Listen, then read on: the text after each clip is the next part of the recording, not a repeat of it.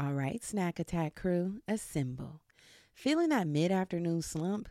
Need a protein boost that doesn't involve boring protein bars? Well, let me introduce y'all to my new favorite obsession Wonderful Pistachios. Y'all, these little green guys aren't just your average nut.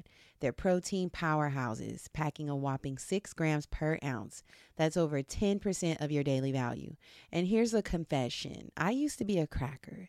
You know, the kind of girl who enjoys the satisfying pop of opening each one.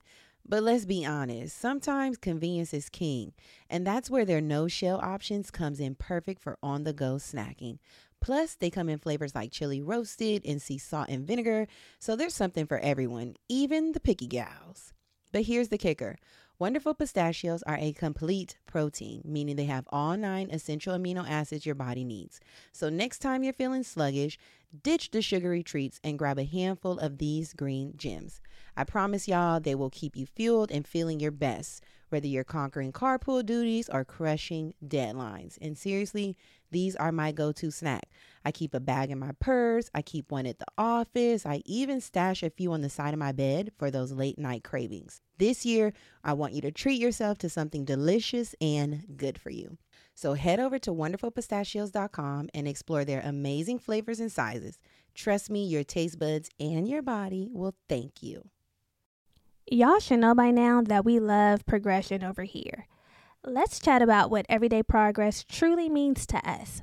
Whether it's hitting those small milestones or treating ourselves to a little something something after a month of disciplined budgeting, progress is all about balance and staying motivated.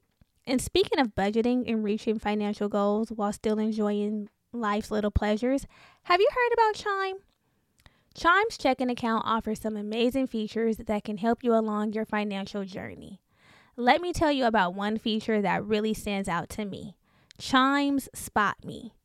We've all been there, right? Dealing with overdraft fees can really throw a wrench in your financial plans. But with Chime, you can overdraft up to $200 with no fees. You heard me right, no fees. It's like having a safety net for those unexpected moments. Y'all, I had a friend who was always getting hit with hefty overdraft fees. It was a mess trying to sort it out. How do you really get ahead with that? But with Chime, you can avoid those headaches and get back on track with ease. Plus, Chime isn't just a bank, it's a community. With Boost, you can increase your Spot Me limit by receiving boosts from your friends. It's like having your financial back covered by your squad. So, if you're ready to take control of your finances and wave goodbye to those pesky monthly fees, open your Chime account today.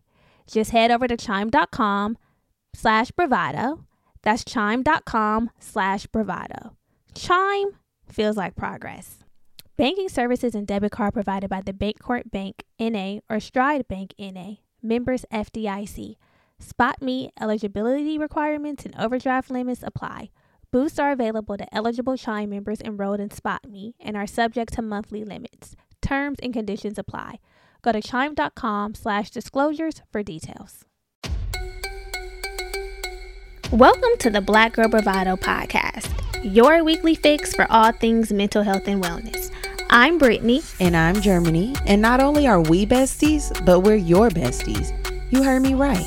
It's homegirl vibes here. Get ready for the girls to dish the real, the raw, and the fucking funny. And listen, we may drag you, but it's always in love. Let's start the show, cuties. Hey y'all, so I know you're not used to hearing from us on a Friday. Or whatever day you're listening to this outside of the days that our episode usually drops. But if you have not heard, we have something called the Homegirl Hangout where we have a bonus episode that's similar to the episodes that we release here every Tuesday. And so if you enjoy these episodes, you will surely enjoy the ones that are over there. But this month, the conversation was so good mm-hmm. that we just could not not share. Could not keep it to ourselves. We cannot. So what were we talking about over there? This month over at the Homegirl Hangout, the bravado bonus was um, discussing eldest daughter syndrome. Are you okay? Are you an eldest daughter? So we know, babes, the burden that the the, el- the eldest daughter carried. Yeah, we're not okay. We're not okay, and we know that there are some eldest daughters listening to this, And this conversation was just so full. We were able to share our personal experiences, both of us being eldest daughters, talking about some signs and some symptoms in the way eldest daughter um, syndrome shows up in our lives, and most importantly, how we can recover.